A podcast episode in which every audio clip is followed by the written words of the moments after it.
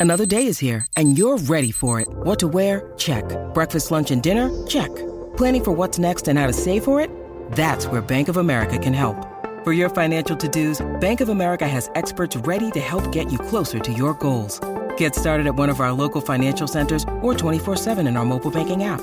Find a location near you at bankofamerica.com slash talk to us. What would you like the power to do? Mobile banking requires downloading the app and is only available for select devices. Message and data rates may apply. Bank of America and a member FDIC.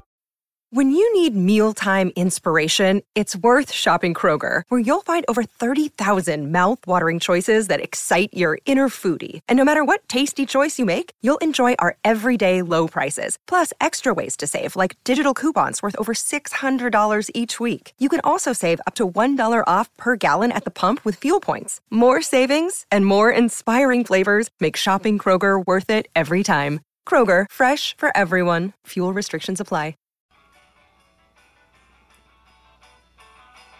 Hey, Browns backers, Browns fans, Dog Pound. This is the Oracle Speaks. I am the Village Elliot. I'm going to talk about the past, present, and future of the Cleveland Browns. I hope it's your favorite team. It is definitely my favorite team. I want to talk about the Browns quarterback situation and Flacco. Everybody's got Flacco. It's a new rage that's sweeping across the fan base. Joe Flacco looks like he's the real deal. He's like come back from oblivion, and he's he's the quarterback of the present at age 38. Seems like he's got it all together, or has he? I want to question some of those basic assumptions, and uh, let's let's not get ahead of ourselves too quickly, shall we? Let's let's calm down think about what's actually going on here and question some of the wild things that we have seen from the um, the fan base or some of the assumptions. Now, when when we first signed uh, Joe Flacco, I thought, okay, that's not a bad signing. I'm still kind of upset that the Browns haven't had three quarterbacks all along, plus a fourth quarterback on the practice squad. I think that's very prudent in today's game because quarterback is the most important position, certainly on offense. And so you got to have a well stacked uh, cupboard. There ought to be a lot of quarterbacks around the league that know the offense. Right now, the only veteran quarterbacks that are familiar with the Stefanski offense that are available would be somebody like Josh Rosen, who was on the practice squad for a while a lot of people don't like Josh Rosen for one reason or another. Uh, another guy is Garrett Gilbert, who was on the team in 2020 uh, in Stefanski's first year. So that's getting kind of out of date. But you know there ought to be some players that just have the basics of the Browns' offense under their belt, so you could go back and sign them.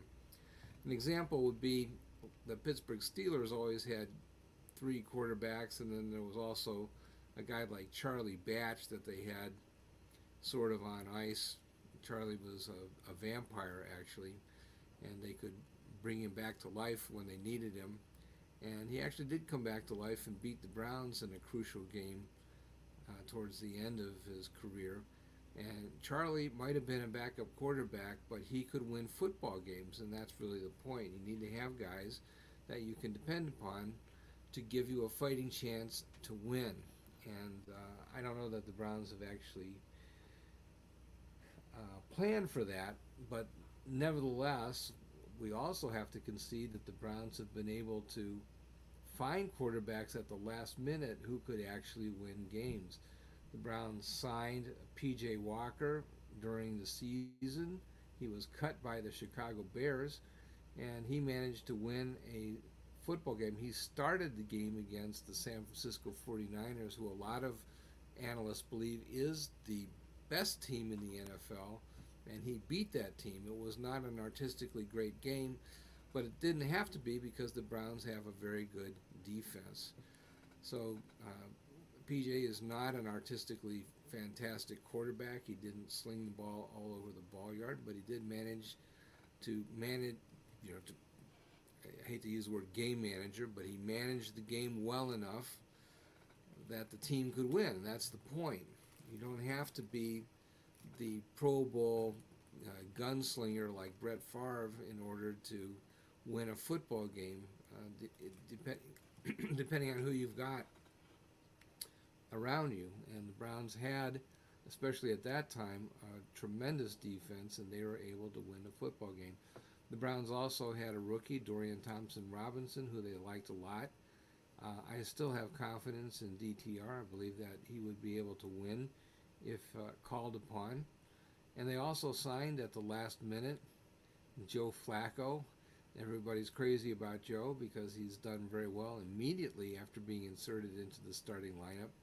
I did not think that Joe was going to be able to have success immediately. I thought it was kind of a far fetched idea that the veteran would go in and be able to throw the ball 40 times a game and win. I didn't think that was going to happen, but it did. So that's a credit to Joe that he's able to succeed at a high level and be the focal point of the offense at the same time. It would not have surprised me if he had thrown the ball, let's say, 25 to 30 times per game, and if he had handed the ball off, let's say, uh, uh, 30 times to three different runners, and the Browns had had a strong running game and won uh, by gaining yards on the ground, that would not have astonished me.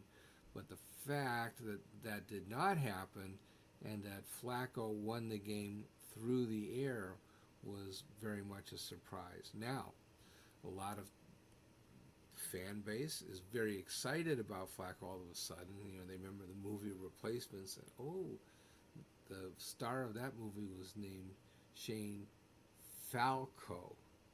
That sounds like Flacco.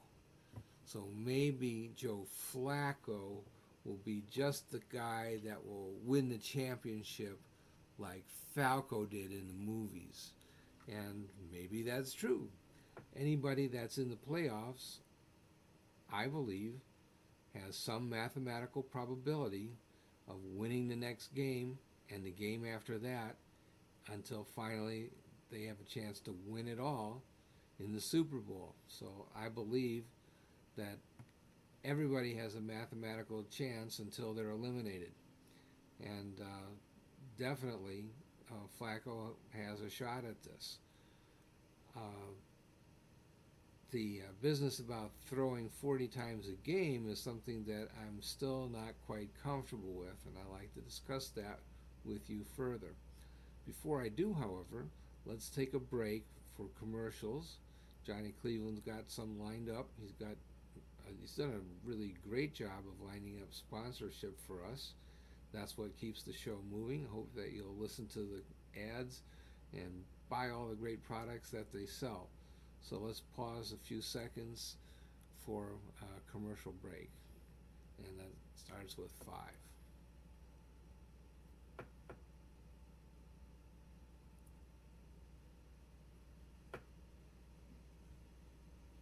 and we are back. So, let's talk about what the legend is and what the numbers actually show. We will recall that we had a similar situation with the starting quarterback, Deshaun Watson, who came at an enormous cost of $230 million.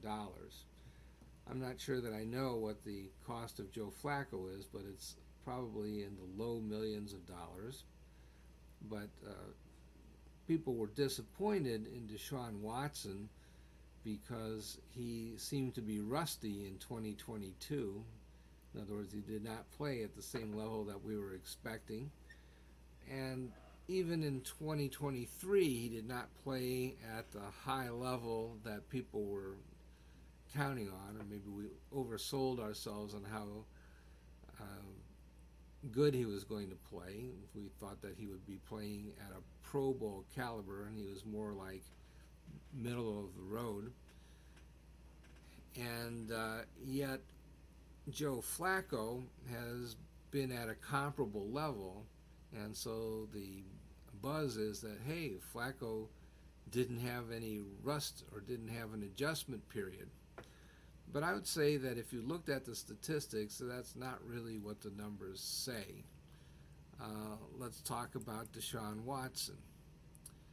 Um, Watson in 2022 had a three and three record for a team that was under 500. I think they were uh, were they eight and nine last season, or was it worse than that? Uh, in any case, uh, he was three and three, and he got better as the season went on. His quarterback rating, which uh, is sort of translated to the team's won loss percentage, other things being equal, was 40.4, which is not really that great. That's a kind of a below average QBR. And uh, he had um, seven touchdown passes, five interceptions. So uh, those are not really fantastic ratings, but okay. There he is. He won some games, lost some games, and ultimately was a 500 uh, quarterback on a team that was not quite uh, 500 during the regular season and did not make the playoffs. 2023, Watson was 5 and 1. That's not half bad. His uh, QBR rating is 43.4 and his uh, passer rating, the old style passer rating that's been used for 50 years or more, was uh, 84.3, which is about the same as it was uh, the previous year when he was allegedly rusty. Um, that was an 84.3. It was a slight improvement over the 2022 season when he was 79.1. And um, his QBR of 43.4 is a three point improvement over 2022. So he's better, but still, one might say, well, we think he's rusty, or maybe he's not quite that good, or maybe he does not have the players around him that he had in Houston. I, I would t- tend to lean towards the last explanation as possibly having some merit. Uh, he was surrounded by Pro Bowl caliber running backs and wide receivers. He had talent all around him in Houston, and maybe the Browns are not quite as good, not quite as uh, anxious to tip their hats about what uh, what to expect. Um, it, you know, as the season progresses. So anyway, uh, Flacco on the other hand, let's talk about his stats. The idea is that Flacco just burst onto the scene and started throwing the ball all over the ball yard, which is true to some extent. He had a lot of yards, and in fact, uh, he's averaging 313 yards per game, so over 300 yards, which is really a pretty good number. But he's also turned the ball over. Uh, he has a He's uh, had seven touchdown passes and five interceptions, which is a lot for three games. And those have been significant interceptions. The first time he threw an interception, uh, that led to a uh, score. Uh, that was, a, I think, a pick by John Johnson of the um, of the uh, L.A. Rams, and uh, that led to a score, so it got turned into points. This past week, he threw two pick sixes, and so that also led to points. And so he's been putting it up a lot, but he's also gotten burned a few times. And uh, if he had, had short passes got intercepted, then the Browns' defense might have been able to contain that. But uh, some of these deep balls, when they get intercepted, they result in big returns and ultimately um, opponent scores. But anyway, um, his QBR rating is actually lower than Deshaun Watson's. He's got a rating of uh, 33.5, and uh, that's for his QBR, and then his more traditional passer rating is 81.6. And let me look it up. 81.6 compares to uh, Watson's 84.3. So, you know, there's really not that much to choose from between Watson and uh, Flacco. Uh, let's also admit that you know there's some talk that oh well we like Flacco better we think he's better than Deshaun Watson and so let's keep him as the starter next year. The answer to that is no. Uh, the Browns committed a lot of money to Deshaun Watson. He is the quarterback, and the only question is how they're going to uh, be able to accommodate him for the next four years or so. I believe that they will actually decide to extend his contract in order to get their salary cap number down for the 2024 season. Remember, there is a discount, and uh, they'll need to do that in order to have a season in 2024 because right now they're on the hook for like 64 million dollars uh, for Deshaun Watson by himself in 2024. I don't believe that they can recover from that. I think that places too much strain on the salary cap. They have too many other players that uh, they've made commitments to, and they they just simply can't afford to have everybody. So they'll need to restructure some of those major contracts, and uh, it's harder to do when you've got a better. Now, this past game against Chicago, uh, Flacco is being congratulated once again as a hero, and rightly so. But he threw uh, two touchdown passes for Cleveland, and he also threw two touchdown passes for Chicago, uh, two pick sixes.